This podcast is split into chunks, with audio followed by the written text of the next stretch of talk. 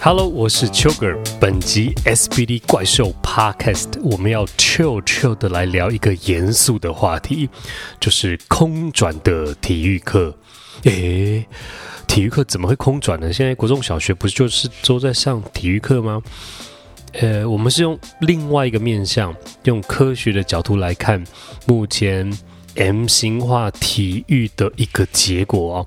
就是怎么样能让我们的下一代，让目前在学校所进行的体育课，能够更发挥它的功用，能够留下更好的给我们的下一代，能够成为一个更强壮的民族哦。那也要来破除两个迷思，一个是我们台湾政府都不重都不都不注重体育，没有，我们台湾政府超重视体育的哦。哎，怎么说呢？那第二点就是。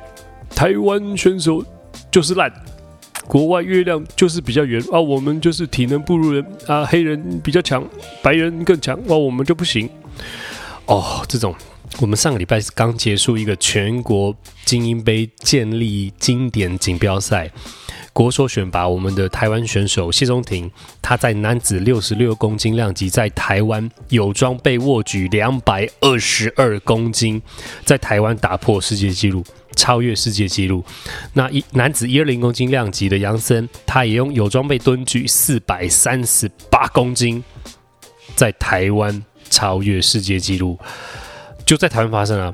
台湾选手没有弱，都很强，而且台湾有非常多的世界纪录保持人，而且更遑论更这么多项运动，你说举重、羽球，各种项目，台湾人真的不弱哦。对，就是很多人喜欢唱衰啊，就是是台湾我就烂，然后外国人比较强啦，你就就怎么样？哦，这种二零二零年哦，就这种不用再来了。那我们也推荐一部电影，非常好看，一定要看，叫做《伊卡洛斯》哦，是非常精彩的一个纪录片，推荐啊！我在百灵果也有推荐过，一定要看一下。那另外何老师也推荐一本非常好看的书，叫做《Mindset》，中文名字叫做。心态致胜哦，非常值得一读。本集节目书商没有赞助了，但是本集节目由正成集团干爹赞助播出。耶，我们终于有一个正式的干爹哦，就是正成集团，他赞助了我们，像我们直播所使用的 Park Mic，就是 Rode 的麦克风，还有我们耳朵上面戴的。现在我简介的就是就是用它的 Sennheiser HD。两百 Pro 的这个耳机哦，HD 两百非常好用，也非常标准，戴起来也舒服，非常推荐哦。呃，也谢谢干爹正成集团也赞助了我们一个那个 Rode 的 Caster Pro 一个录音的 console，就解决了我们啊要多轨录音、多人运动 Podcast 的时候需求，非常推荐啊，真的很棒。如果有对 Podcast 有兴趣的朋友，真的 Rode is your best friend。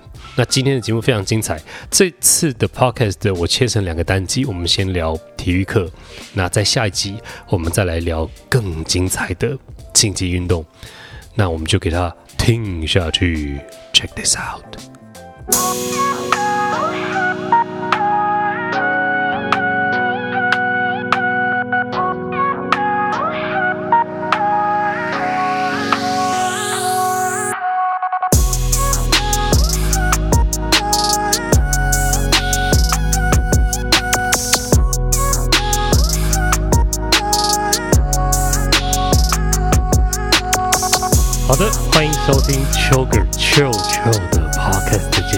今天很开心再度回到怪兽激励及体能训练在古亭基地，在我身边的是何立安何老师何博士。大家好，Yes，大家记不记得上一集啊？我们在怪兽 Podcast 有聊那个心灵酸辣汤、心灵麻辣锅。对，老师，请大家回想一下，如果你小时候或者是你以前这整段人生啊，在看如果。你是一个很强壮的自己，在面对所有的，比如说感情路的挫折，或者是人生的十字路口，或者是任何挑战，考试也好，或者是工作上的挑战也好，或者是生活中的挑战也好，如果是一个超级强壮的你，诶，那一定会有不同的体验嘛？对。然后我就想啊，我想一想，嗯，我小时候想一想，我就想到小时候体育课。都被拿去。我小时候国中的时候，国小的时候都是在台中县的丰原市念书，丰原国小、丰原国中。国小当然没有什么能力分班嘛，就是开心的成长。那国小应该也没有那个升学压力太严重，所以国小没问题，就是一个开心长大的过程。那你很幸运。然后到了国中，国一、国二也是自然分班。国一、国二是常态分班，啊、对，常态分班，对对，对，我都忘记了叫什么名字。我们老了，对，常态分班，常态分班。然后常态分班之后呢，到了国三，嗯，他就能力分班。对对，跟大家吹牛一下，就是小弟也是学霸来的，没错，就是从国中开始就一路那种全校第一名的那种学霸。嗯，然后我是当年是国三是没有考高中联考。是那个资优保送台中一中，对，讨厌到没朋友的那种。不过，这个回到刚刚那个酸辣汤，即便我是那么厉害的学霸，我就回想起来，天哪，我的国三或者是其实国二就开始了，嗯，我的体育课就开始拿来赶进度了，嗯，老师会用各式各样的理由借口，嗯。就是国文缺了什么课，老师啊没有什么进度没补上，嗯、一定要赶上，因为你们要考高中联考了，所以一定要补给你们，嗯、所以各种体育课都被拿去补课，或是拿去考试。嗯，甚至你知道班上其实很多男同学喜欢打篮球，对，那时候有灌篮高手，对，哇塞，那个你不给他打篮球，其实是要他的命哦。没错，没错。所以他会补课补课补课啊，算了，还是让你们上一下课。嗯，然后再过了几周之后，再回来补课补课补课。嗯，我我觉得他还是会让男同学去去运动一下，放风。嗯，但是我们班上的女生，嗯，大部分其实不喜欢上体育课。嗯，没错，没错。我们班上女生很常见的状态。我想想一下，因为我们是男女合班一般的学校，嗯嗯，女生大部分都不是特别喜欢哦，只有可能一两个那种。特别杰出，她可能哦跑得很快，嗯嗯，身手矫健的女生，她喜欢体育课，对。但是大部分的女生，想一下，好像都喜欢，都不喜欢体育课。其实我们如果深入聊下去，就发现她其实不是不喜欢，而是那个环境和氛围弄到她很讨厌。哦，这个其实我们可以讨论看看。对对，那今天要来聊的一个主题，嗯、就是延续上一次上一集我们的心灵酸辣汤，就想到，哎，其实体育课，我们小时候体育课跟现在。的体育课，我们上次有聊过，嗯、好像也是这样了哦。现在的体育课哈，我觉得说不定了哈，比较不那么敢这个明目张胆的，就是把它借走哈。也是的。那但是呢，可以比较不明目张胆的、呃，还是把它借走了哈，这样子。所以呢，这个或者或者是反正就是被借走了。这其实呢是这样子，就算不借走啊，嗯、有些东西是值得聊聊的。嗯，就是体育课这个，我们从国小、国中、高中的体育课，对，在我生长背景的那个时候，其实是蛮不受重视的。嗯，那当然，我后来到了男校嘛，一中，到了一中，哦，男生都喜欢体育课，呃，我们全班全身都是散发雄性荷尔蒙，全班体育课就会冲啊，对，没错，然后下课也会打球，对。高中男生都这样，对，我不知道女生，高中女生，因为我们男校嘛，我不太知道女生体育课的状况。其实那个时候一中已经有收女生了，只是很少，你记不记得？啊、美术班，没错，美术班，哎呀，那个真的是少数中的少数，这个就很很稀有的动物啊。对，我们其实也不确定他有没有就是喜欢。我想的是，比如说一般女校或者是混合。的学校的对对对的女生喜不喜欢？我不确定，但我很清楚的是，我们班男生都很爱打篮球。对，所以高中我觉得有一点 OK 了，大家就就是可以体育课了。嗯哼，但是反过来考完大学联考上了大学。就来到了大学，我就烂的 的那个状态。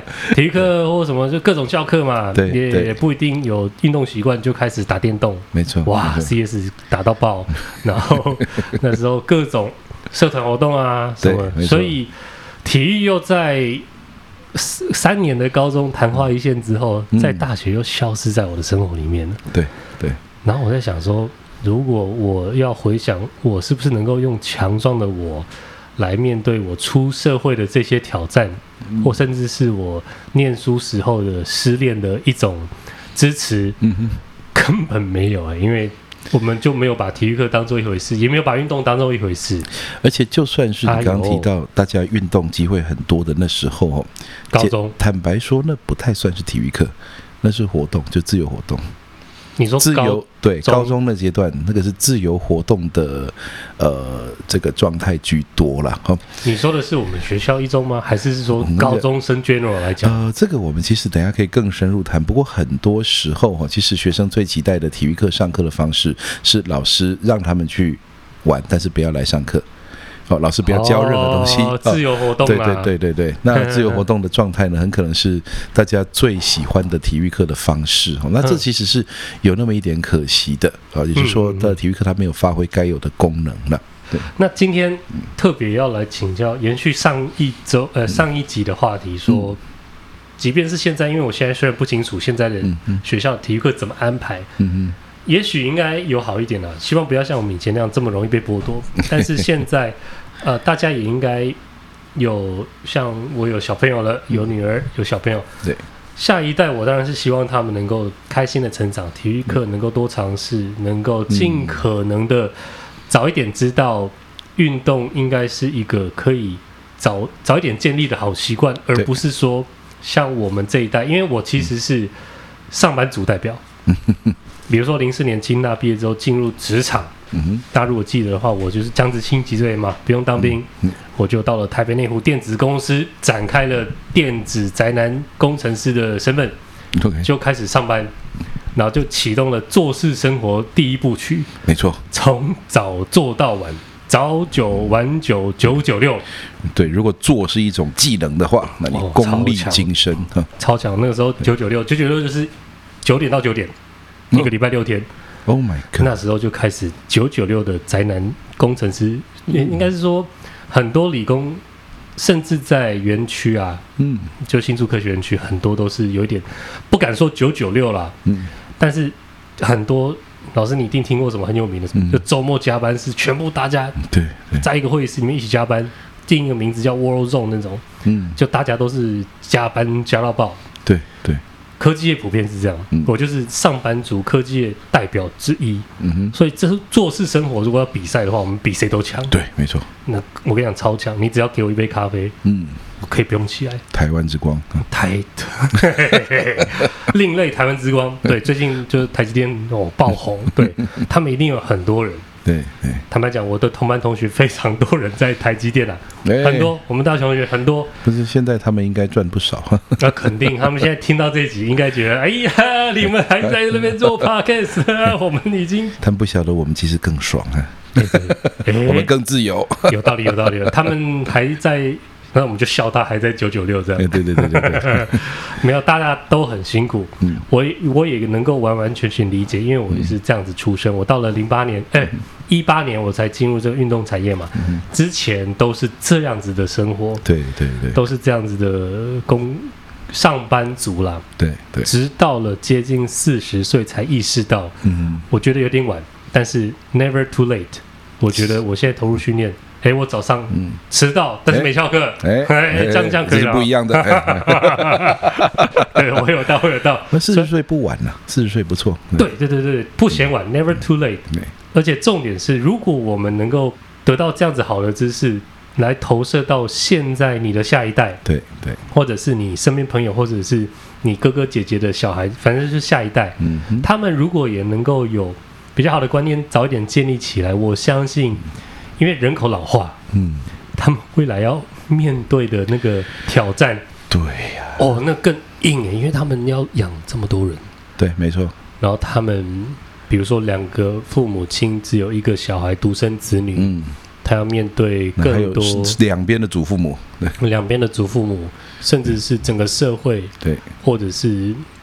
因为老年人很多，对，所以你的神拜会很多。等你出社会的时候，你前面的人都卡完位了哦，好可怕。然后你就会被很多人施加各种莫名的压力在你身上。这个大概从我们这世代是第一波，呃，我们但是六年级的呃后段班到七年级生这个现象的开始，大概在我们这里。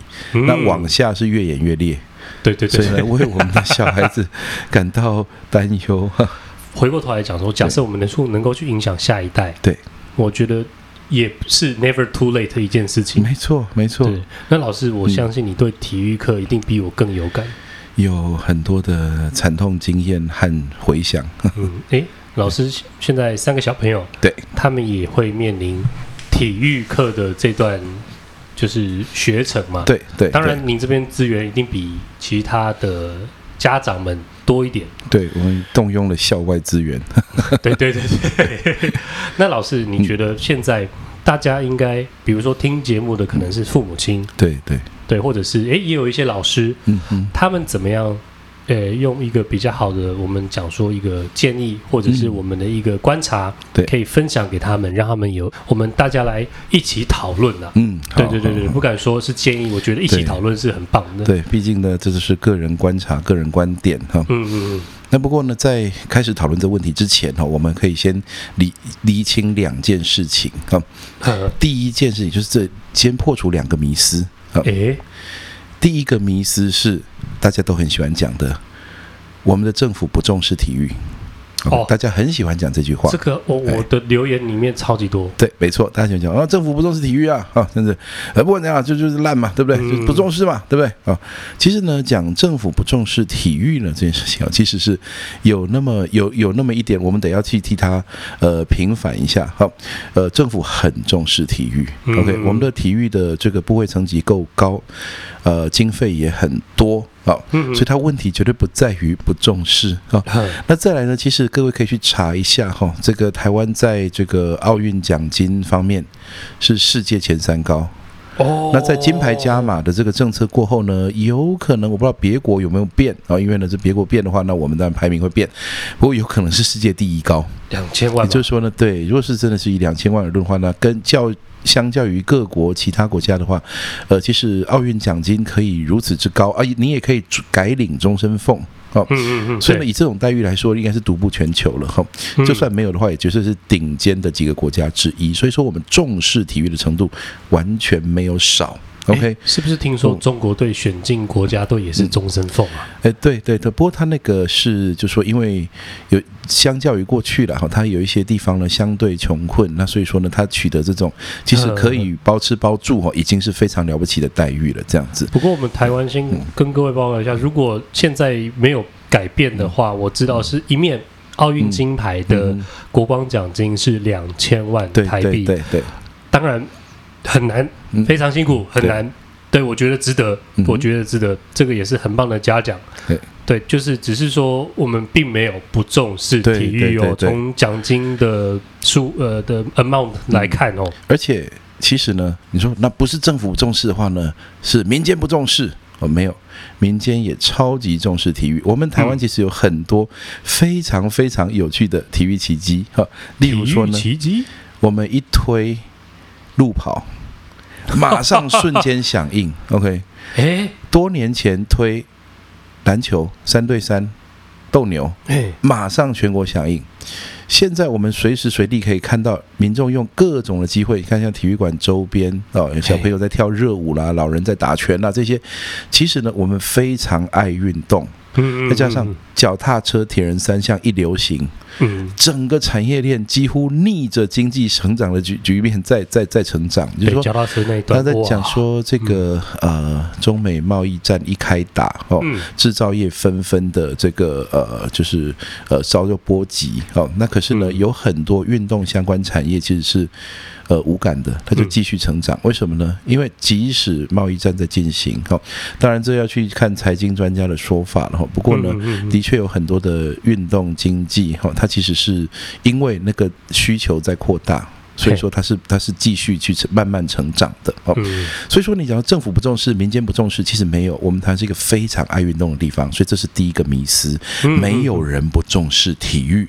其实有的时候讲说政府不重视，有的时候是只是一种说我觉得很烦，我觉得很讨厌，可是我也不知道怎么办，那一定是你不重视，OK？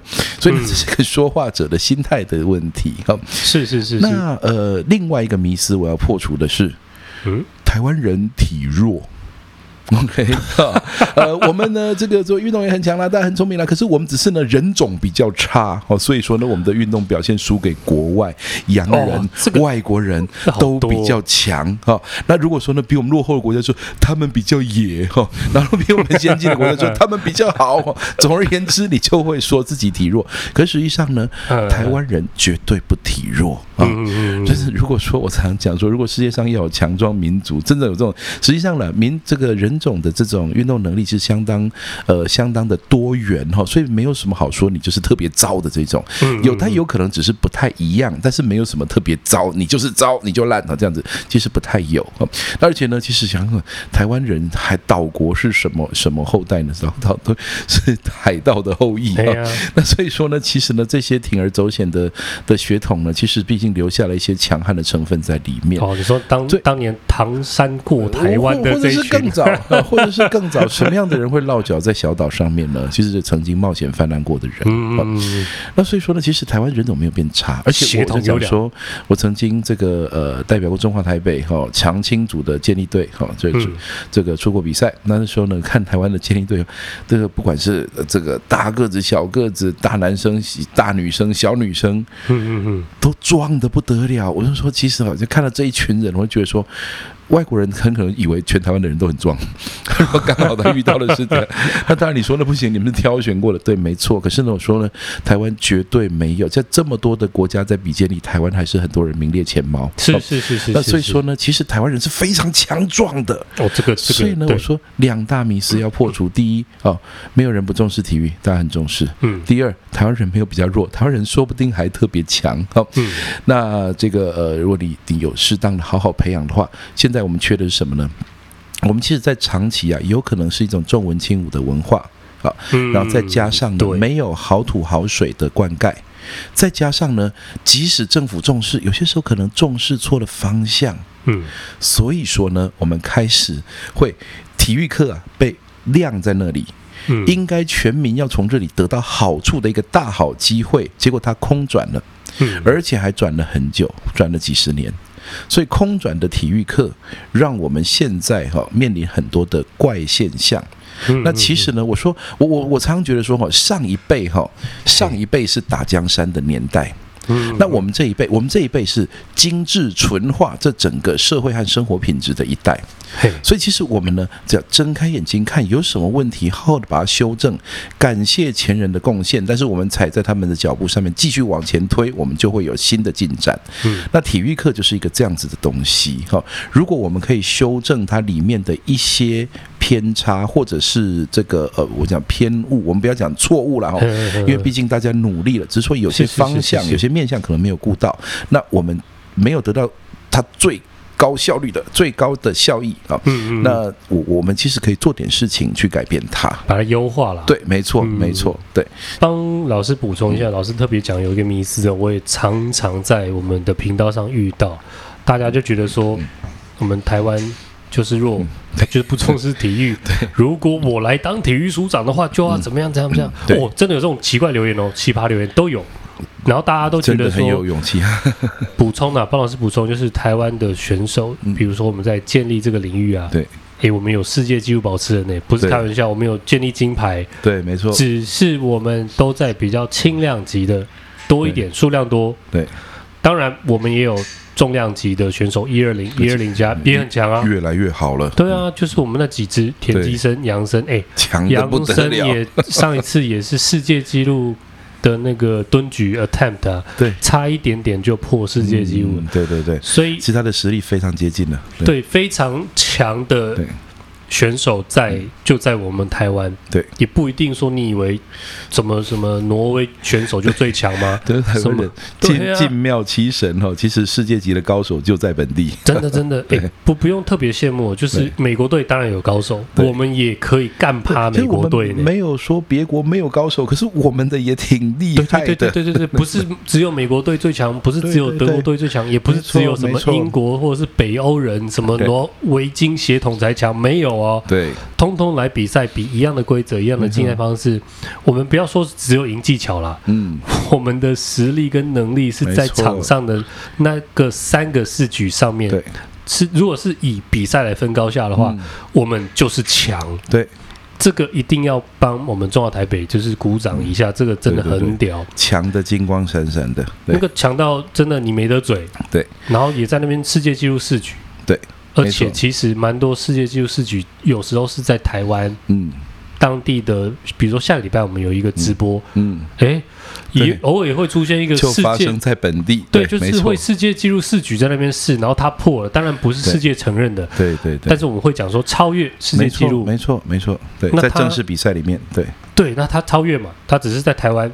我们全国纪录是就是高于世界纪录，有可能啊？对，没错，就跟美国一样嘛。我们常常讲，他可以在一个 dream lift，然后结果就举了一个世界的的这个冠军的重量。我们有时候我们在之前影片有分享说，很多的美国纪录它其实是高于世界纪录。没错，没错，它只是不发生在世界世界赛里面而已。对对对，那台湾也有啊，我们台湾的全国纪录也有高于，对，就是甚至是世界纪录真的有发生哦，不是我乱讲的。所以其实我们现在哈，不是有人说呢，这个我我们怎么越越吹。越用力了哈，其实没有，这就是陈述一个其实大家可以去呃知道的事实哈，就是说我们没有在吹我们做不到的事情，我们没有在吹台湾做不到的事情，但是台湾其实有这样的人，而且很低调，以至于大家现在呢在运动方面呢很多还是有一些外国月亮比较圆的一种心态，我觉得这个可以慢慢放下了。对，我觉得这种自卑感哦，大家。我们可以谦虚啦，对，但是我们不用自卑啦。对，谦虚是一定要的哈。那不过呢，这个呃，当你呃可以站稳脚步哈，诚实的叙述一件事情，而那件事情如果很屌的话，诶，那就不用再谦虚了。没错，其实我们很多优秀的选手，各个领域都有。嗯、对，比如说哎。羽毛球也有有名的戴子颖，对不对？对对对。举重也有，对，没错。短跑奥运金牌哦，对啊，举重，对，举重奥运金牌。比如说，我们也有标枪，我们各个领域都有，只是说我们有没有一天到晚把它拿来说嘴，然后就变成我就强。其实这很有趣，就是说体育这个东西啊，哈，好像是一个平行宇宙一样。就台湾有一小群人，他做到世界级的程度，但是呢，他的这个呃周遭环境好像不是很有意识到这些事情的存在。而你说那，本来就是啊，那么个人个人有个人的领域，对，没错。但是当全民都开始去呃对运动哦，希望从运动这领域里面得到一些呃对自己的好处的时候呢，有的时候呢，那个直接就是认为说呢啊，台湾的体育就是很弱，就是很差哈，国外的都比较好，这种心态其实就有一点奇怪，因为呢，有的时候你正在讲这件。事情的时候，旁边一个世界纪录又发生了，而就是台湾人创的。那所以呢，其实这个是说，我们可以平常心，不要狂妄自大，因为狂妄自大好像觉得说全世界其他地方没有高手一样，我们也没有这样。我们只是说呢，说等你一个平常心来看的时候呢，不必先把自己打弱了，说啊，台湾人就是烂，就是弱，所以说我们什么都没有，我们只能够呃去模仿别人哦。那倒也倒未必，其实我们自己。按照现在的基础，我们做一些创新和发想，我相信会相当不错。我有听过一个说法，嗯，很多的 很多人会讲说，哎呀，台湾就是赢球才是国球啦。对，这个我们等一下可以好好的讨论一下。哦，哦这个好，我们先埋一个小伏笔。对对对，对。不过基本上呢，就是假设我们从一开始我们的主题有体育课来看的话，对对对，那。讲到这边，其实还是一个简单来讲，就是不用太妄自菲薄啦。我们没有那么可怜呐。对。然后也没有人不重视，我们也没有特别糟，但是我们现在是要讨论一下如何让它更好。嗯，对。我们一直以来，常常我们在频道或者是文字上面，也会跟大家表达，就是我们从来没有要卖弄悲情。嗯，对。我们从来都不是那种什么。哦，就是乡土剧或者什么，干嘛呢？那种我们没有要卖那种悲情哦，这个是我们体育，因为体育其实运动，对，大家都很开心，我们都很开心，对，没错，都很爽，对啊，没有在那边背来背去，铲来铲去。对，其实呢，这个运动员绝对不会是呃这种缺乏关怀的这种这种这种角色哈。其实呢，应该要是有故事可以。告诉一般人，激励一般人，让他人生更好，让大家都可以感受到这种这种感染力的。嗯嗯嗯。那所以我就说，呃，我前面讲说呢，两个迷思哈。那这两个迷思呢，如果大家心里就先把它放一边啊，那我们接下来讲体育课呢，它呃到底有什么问题？哈，为什么我们会看到现在这样子？坦白说呢，体育课我们说现在在我的观点哈，接下来个人观点了，我认为呢，它很可惜的是它呃有两个东西呃没有被好好的发挥哦，没被两个领域没有被好好的发挥。第一个呢是终身训练的这个观念啊。终身训练的观念呢，很难建立哈。终身训练，所以说我们体育课呢，应该是要培养这种终身借由运动训练来维持健康的观念和能力。这一点呢，在体育课里面不容易被建立。好，而且呢，就算你现在想说有啊有啊有啊，我这体育课学会打篮球，我现在一直打篮球，no no no，没有那么简单。我们等下会细讲一下，我们讲的终身训练可能不是某个单项，我们讲的是更基础的、更基本的。科学性的如何透过运动来帮助你维持，或者预防医学的概念啊，帮助你维持健康，哈，远离失能和疾病，这个观念其实在体育课里面其实是很少被提到的。如果你有的话，那其实可能是体育老师他个人的这个体悟和这个呃观念哈。那实际上呢，在呃，我说当然了，这个每次我们讲到体育课的时候呢，其实大家就纷纷有人跳出来，这这人乱讲，我的体育课就不是这样，好这样。那其实我们相信，现在体育课呢，应该呢，异质性相当高。其实每个人所经历的体育课可能很不一样，但我们 整体观察到的一个现象就是呢，国人普遍的运动健康的观念并不好，而在学校教育里面，唯一跟运动健康观念有关的就是体育课，你不会怪到数学课去，你不会怪到国文课去。你不会怪到自然课去，你你就是说这个东西应该是体育课里面应该要提一下，因为我们现在呢，想说在社会上哈有一些光怪陆离的训练观念，很明显一看到就是无效训练，但是呢却大发利市哦，大行其道。那为什么呢？什么样的情况下啊，人民会追求不科学的东西，还呃这个一直趋之若鹜呢？就是民众没有观念的时候。啊，观念缺乏的时候，就是乱七八糟。现，你说现在说在现在，如果有人跟你讲说，他对你念两声咒哈，然后你就可以，你 你就可以改变你的呃，对，好就可以治疗什么肺炎，或者 说可以，或者是说呢，这个呃，他他他他他的洗脚水给你喝下去可以治病之类的。我相信要要相信的人已经不多了，为什么呢？因为医疗教育其实是成功的。嗯嗯。虽然说我们说一定很多人相信啊，什么神神差教比例上来看哦，因为凡是所有的进步都是渐进式的，所以呢，一定一定找得到反例哈。那。一定找到反例，那这个而且随机发生的事情也会有，但普遍来说，我们不会大批大批的，就是你不可能说，呃，由政府机关哈，然后呢到学校呢进行这个呃把自己的洗脚水喝掉来保持健康的这种这种观念，所以你说各种光怪陆离的东西，它不容易在这里发生。可是呢，运动方面我们看到几乎同等呃程度荒谬的事情会发生哈，呃，随便做这个就可以瘦小腿啦，做这个可以瘦大腿啦，然后做这个呢可以延缓老化。这这屁股变大了什么之类的哦，那所以做一些，我们一看说说这个其实不会 做翘臀啊，做做做这个可以挺胸翘臀什么之类的哦，所以呢，这讲屁股变大好像有点奇怪哦。不过呢，我说总而言之，它一些光怪陆离的东西，它居然行得通，为什么呢？就一般民众缺乏观念，所以这是第一个问题。哎，真的呢？那对。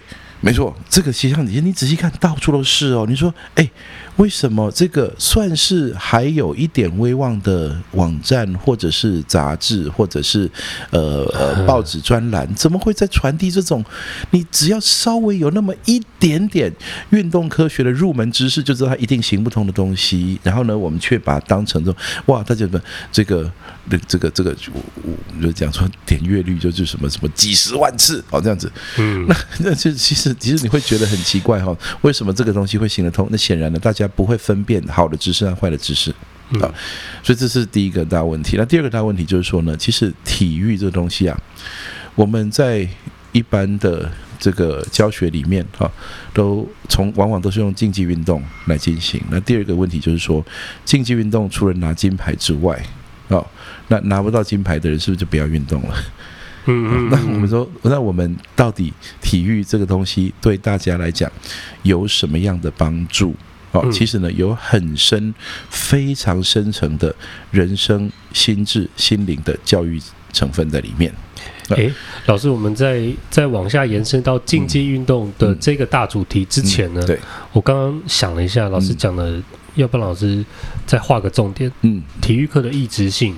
对，怎么说呢？我比如说我某一个年级碰到的体育老师，嗯，他就是爱游泳，然后他就跟我们就会一直游泳，我们就一直游泳，他就跟你讲说，在我们学校哈不会游泳的哦，不能毕业。嗯，对，哎，好，就听老师这样讲，就就去游嘛。嗯，哎，就下一个年级换了一个老师。然后哪有比这哪有哪有这种说法？我们学校就是你如果跑操场几秒钟之内不能毕业，哦，又换了一个标准，没错没错。哦，然后当然我必须说，那个老师在游泳专长上面教的很棒，那个老师在田径专长上教的很棒，对。但是他就出现了一个偏差性，他只让所有学生就是一直在泡，就是游泳池。对，那其实我们正要讲这个东西，就是为什么会变成这样？好。哦，其实呢，呃，刚其实只是提个头哈，其实这两个东西都有非常深的东西要讲哈。嗯、那所以呢，这个呃，这个如果你是呃，这个现在属于睡眠状态的话哈，那接下来呢就让你秒睡哈。不呢，我们如果你在睡前听，接下来会很好睡啦。我们来看一下刚刚那两个东西，有一个是运动健康的观念，嗯，一个是运动的这种心灵方面的成长，嗯，这两个东西之所以会在我们现在体育课里面不容易得到够多的进展了。其实有一个很重要的背景在，就是我们的师资的形态。体育老师的结构，对，体育老师的结构哈，那大家不用紧张，我们没有要检讨人啊，我们相信呢，所有体育老师都是热爱自己的本业，而且很认真尽职工作的。我们先把这个政治政治正确性哦先搞定。说个公道话啦，我从小到大的体育老师都非常喜欢体育，都喜欢带我们运动，只是他偶尔不会出现，因为课会被借走而已。对对对对，我必须跟大家讲。对对对，这当然当然在更早期呢，就是如果你年纪再更大一点的话呢，可能会经历过那种体育老师。哈，那他是不会到场的哦，他在办公室里面啊，可能在那在下个暗棋啦、泡茶啦，然后呢，这个班呢，每个班体育课到了，就班长跑去找他哈，就领了几颗球出去，然后呢，就下课的时候再把球还回来哈，这里也是有这种现象的。那个，那不过我想那个时代哈，大概在大家的这个现在现在的这个呃家长的重视度哈，以及这个各种就责的这种机制了，但是已经不会存在了哈，那或是说比较少了哈。那不过我说呢，我们从师资的一个历史背景来看哈，嗯，什么人当体育老师？体育系老师，体育系毕业的吗？体育系培养体育老师没错，那但是呢，有一个很重要的时代背景在背后，就是什么呢？就台湾哦，在早年呐，体育其实是重要的外交手段。体体育是非常重要的外交手段之一。好，因为什么这样子呢？因为台湾呢历经了这个呃这个这个这个中美断交国对，没错，对，就是就是哈，就是国际现实上的这种这种压力。好，从中美断交开始哈，然后变成国际孤儿，然后台湾的长长期的这个呃这个。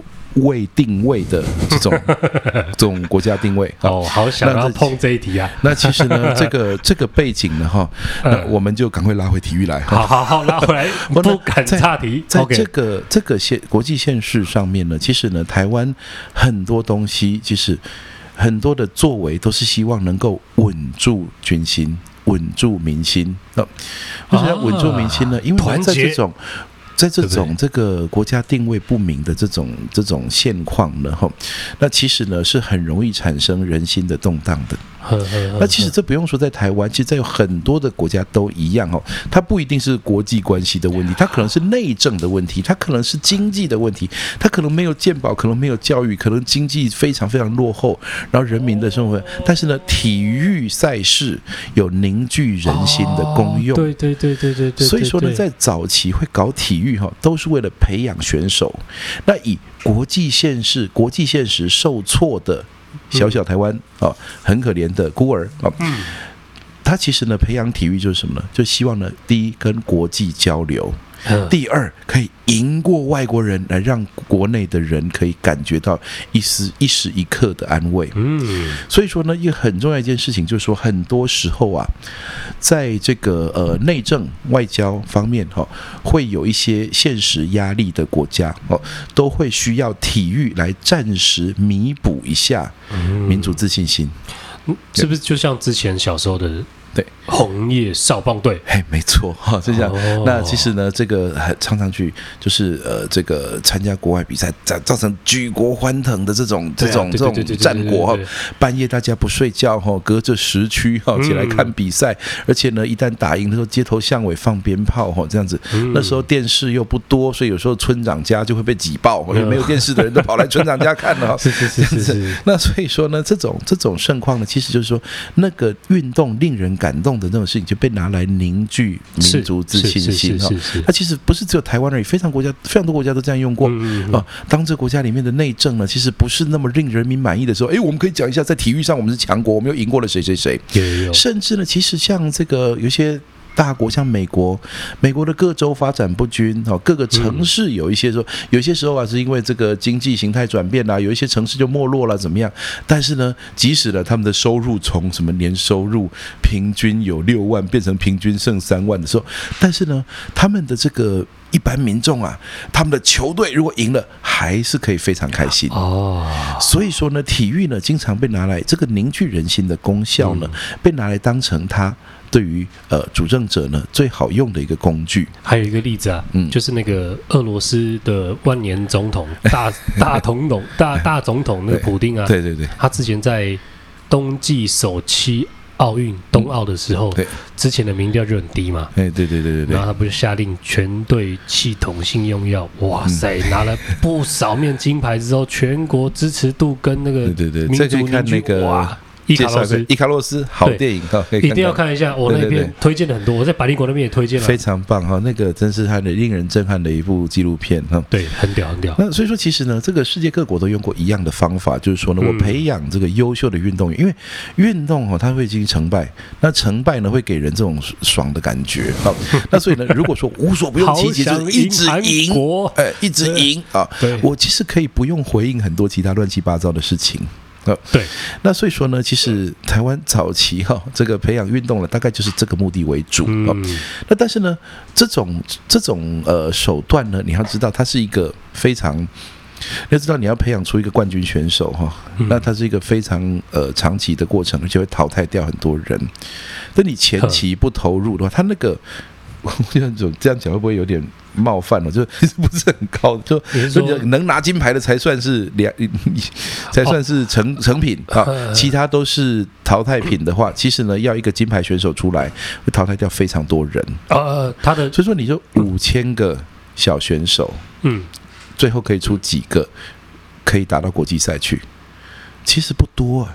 其实并不多，只有五千个人都开始培养了，最后呢有四千九百八十个都打了国际赛，然后那个是衣锦还乡，然后呢有一个有有几面奖牌可以吊在家里，很高兴这样。没有，其实它的比例是相当低的。肯定肯定。那所以说呢，其实这里面就发现一件事情，就是在最初哈，如果是以培养选手为国争光哦这种角度来培养的时候呢，嗯，这个梦迟早在某一这种单一的价值观来促成的一个大行动。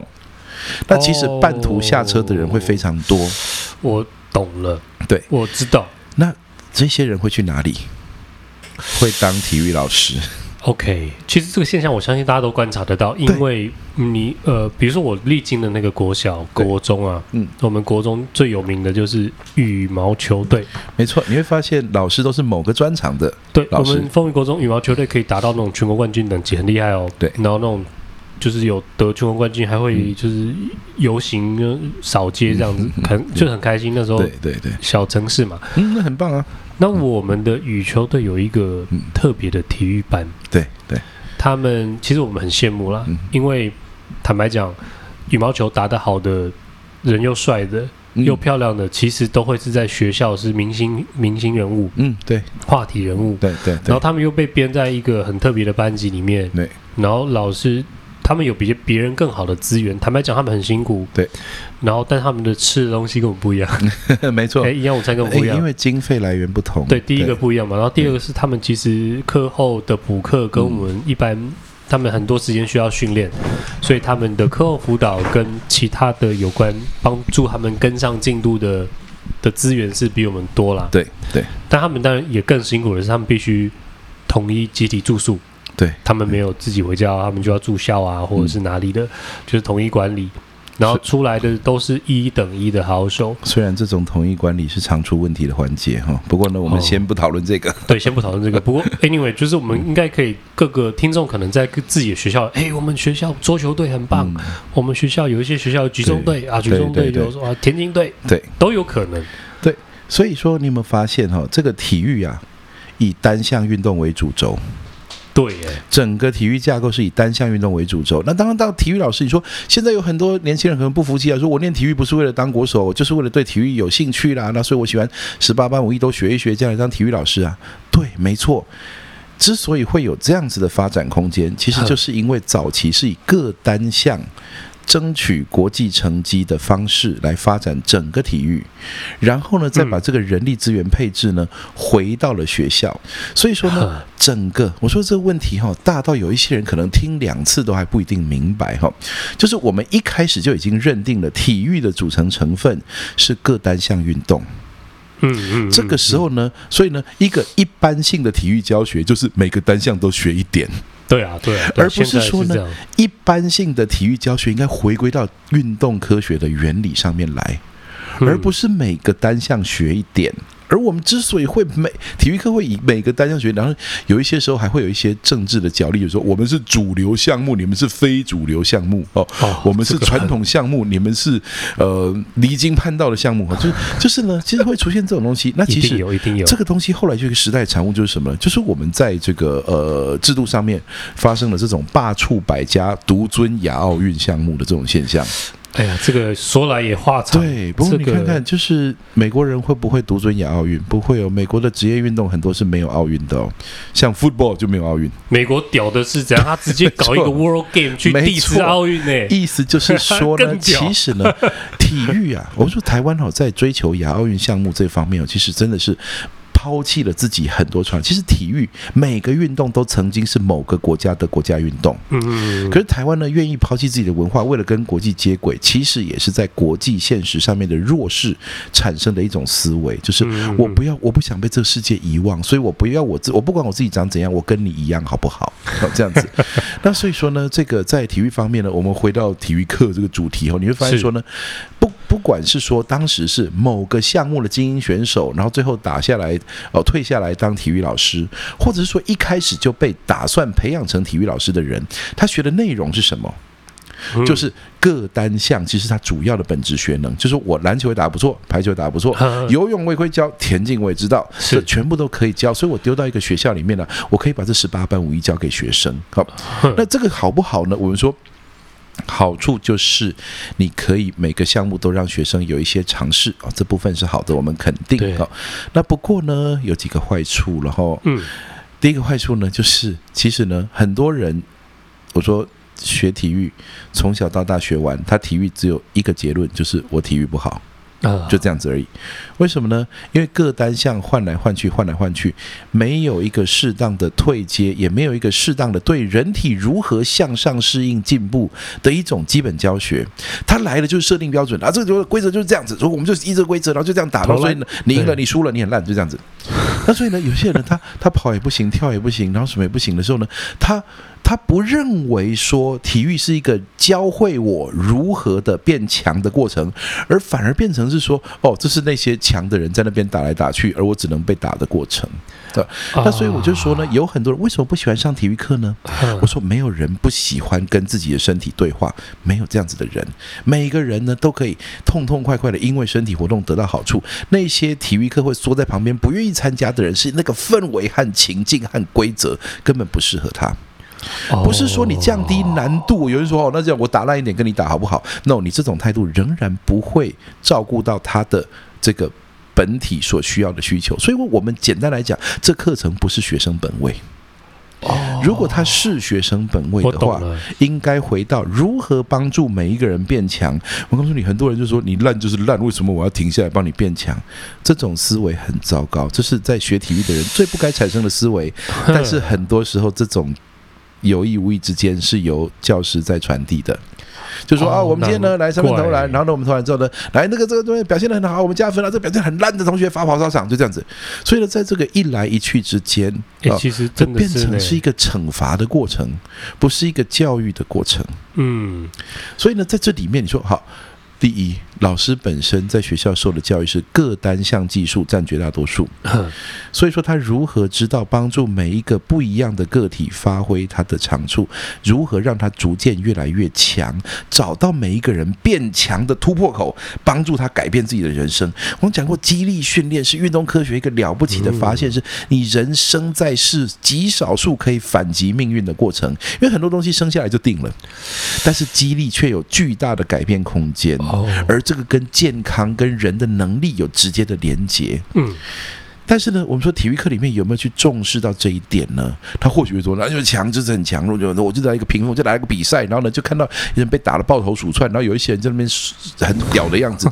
那其实呢，到最后变成说，喜欢体育的人都是在里面可以得到成就感的人，得不到成就感的人就慢慢的退出。而他抛抛弃掉的不是他只是不喜欢打球而已，他抛弃掉的是去探索自己身体变强的可能性的这个机会。哦，这个千真万确也在我的身上发生啊！因为我相信听众除了当然在学生时代有非常棒的运动表现的人以外，嗯、可能很多人跟我一样就是偏中烂。我们当然大家男生喜欢打篮球，但是我打的没有很屌。基本上体育 M 型化很明显哦，这样子哦，对，偏烂跟超棒，对，没错，我就是偏烂的那一边啊。嗯、我我们班上就是两个流派啊，嗯、强的就在那一场，对。我就烂的就在另外一场，我们也是玩的很开心，嗯、但是我们其实就在老师跟这个制度下面的这个过程，哎呀，嗯、我就是体育不是很好的学生，嗯、但是我没有一个老师跟我讲说，其实你可以变强哦，对，但你应该试试看这个，对，也许这样子的方法可以让你突破哦，嗯、然后你慢慢退阶来练。对没有，他没有这个选项。对，就是我们今天就是打篮球，然后分队，然后输了就带着你的自卑感回家吧。有的老师甚至很直白的，啊，强了在那边，弱了在那边，来分组打球开始。嗯、真的就像老师讲的，嗯、我的体育回想起来就是不好。你说被贴标签之后，就被、欸、就被。这个呃，就这样子分流了啊。那有的老师会说，那你要不难不成要强的跟弱的这样打吗？那这样多危险呢？不是，重点从来不是他们互相要比较，重点是有没有帮到每一个人找到他可以变强的方法。这个也会在我的那个高中嗯资优班的学生同学里面看到一个状况啊。对，就是有某几个学生，哎，某一个啦，我就讲某一个同学，他什么体育课都不参加，嗯，他只参加他。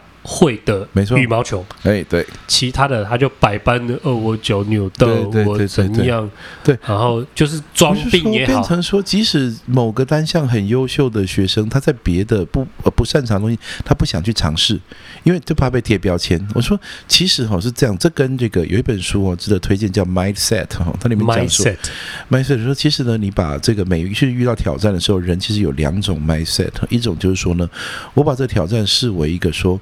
我呢去挑战看看，那他我我的能力是可以经过挑战而进步的。好，认为人的能力不是注定的，每个挑战都是进步的机会的人，他就会一直进步上去。那如果说认为那个挑战呢，就是一个评判我是否是好是坏，好，那我是好是坏是天注定的。那每一个挑战都是一个增加一个被评判的机会，那这种人就开始逐渐的。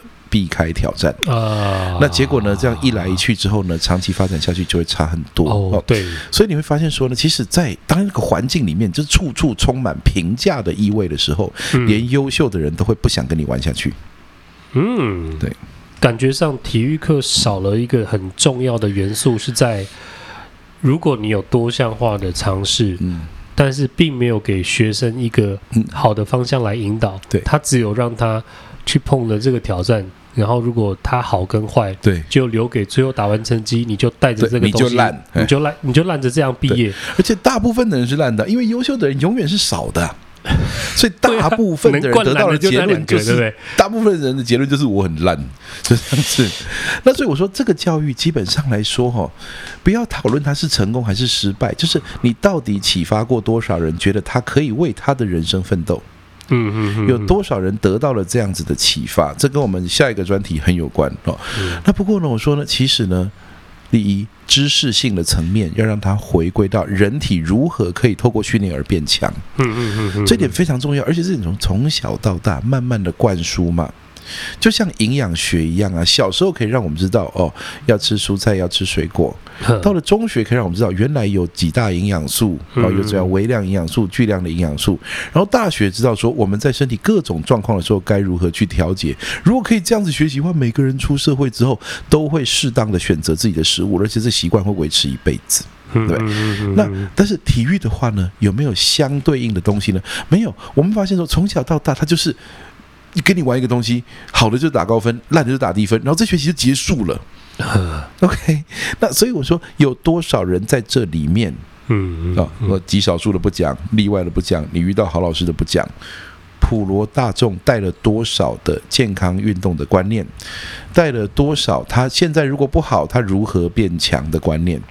我们教练会拿一些那种，其实几对于一般人来说几乎天方夜谭，好就是很苦啊。我以前就练到啊，我去蹲大便啊，然后就站不起来啊，还要同学叫同学来拉我起来啊，说这样子，我们就是要练到这样子啊。你现在不肯这样子练啊，所以你就很弱啊，你就烂了啊。你讲这天方夜谭，对没有人，没有任何人可以得到帮助。对啊，你讲你当年有多苦，那可以当成故事供大家参考，让大家认识你，或许有点帮助。但是你认为这是一个好的体育教育吗？所以我说，回归到说内内容如何提升人体的运动能力，应该才是体育课真正该教的内容。OK，嗯嗯，好，对对对对对对对。那所以呢，如果我们在这里先下一个小结论哈，然后接着我们会走向下一个话题。是是是，就是呢，其实科学性的教育要提高，嗯，科学性的教育要提高。好，其实呢，就来说人体的肌力和体能、能量系统。肌肉质量、肌肉力量、动作控制，以及如何安排好的生活形态来维持这种好的体能，嗯，这应该要是基础教育就达成的事情。嗯，我们现在整个这种东西要到业界专业训练课程才接触得到。嗯嗯嗯嗯嗯。虽然说呢，对我来说呢，啊，这就是我上课哦吃饭的工具。但是我仍然衷心的希望它将来变成基本常识，而我们来教更难的东西。嗯、OK，刚刚我们跟老师聊到，就是体育课它其实可以再回归到提升你对更多科学性的本质的前提之下，这第一个嘛。然后第二个是我如果能够在整个体育养成、运动养成的成长过程之中，能够获得好的观念。感触蛮深的，是因为这个还要再放大退一万步来看整个社会啦，因为社会看社会看的是学历嘛，对，然后就是看你到底考到哪里，你是不是会念书，但不是永远都这样，不是，真的不是。然后你退了一步，发现可能在那个时空氛围上面，体育课也就是这么仓促的过去。不过。如果能够在未来或是现在，小朋友能够及早获得更好的健康观念，也许他在未来，等他都结束了这些学历的挑战、面试的挑战，或者是各种挑战，至少他不会觉得他懒。当他有一天真的要脱离这些学校教育的制度，真的去面对真实人生的时候，嗯，到底剩下几个东西是有用的？对不对？嗯，体育课里面应该要留些有用的东西给他才对。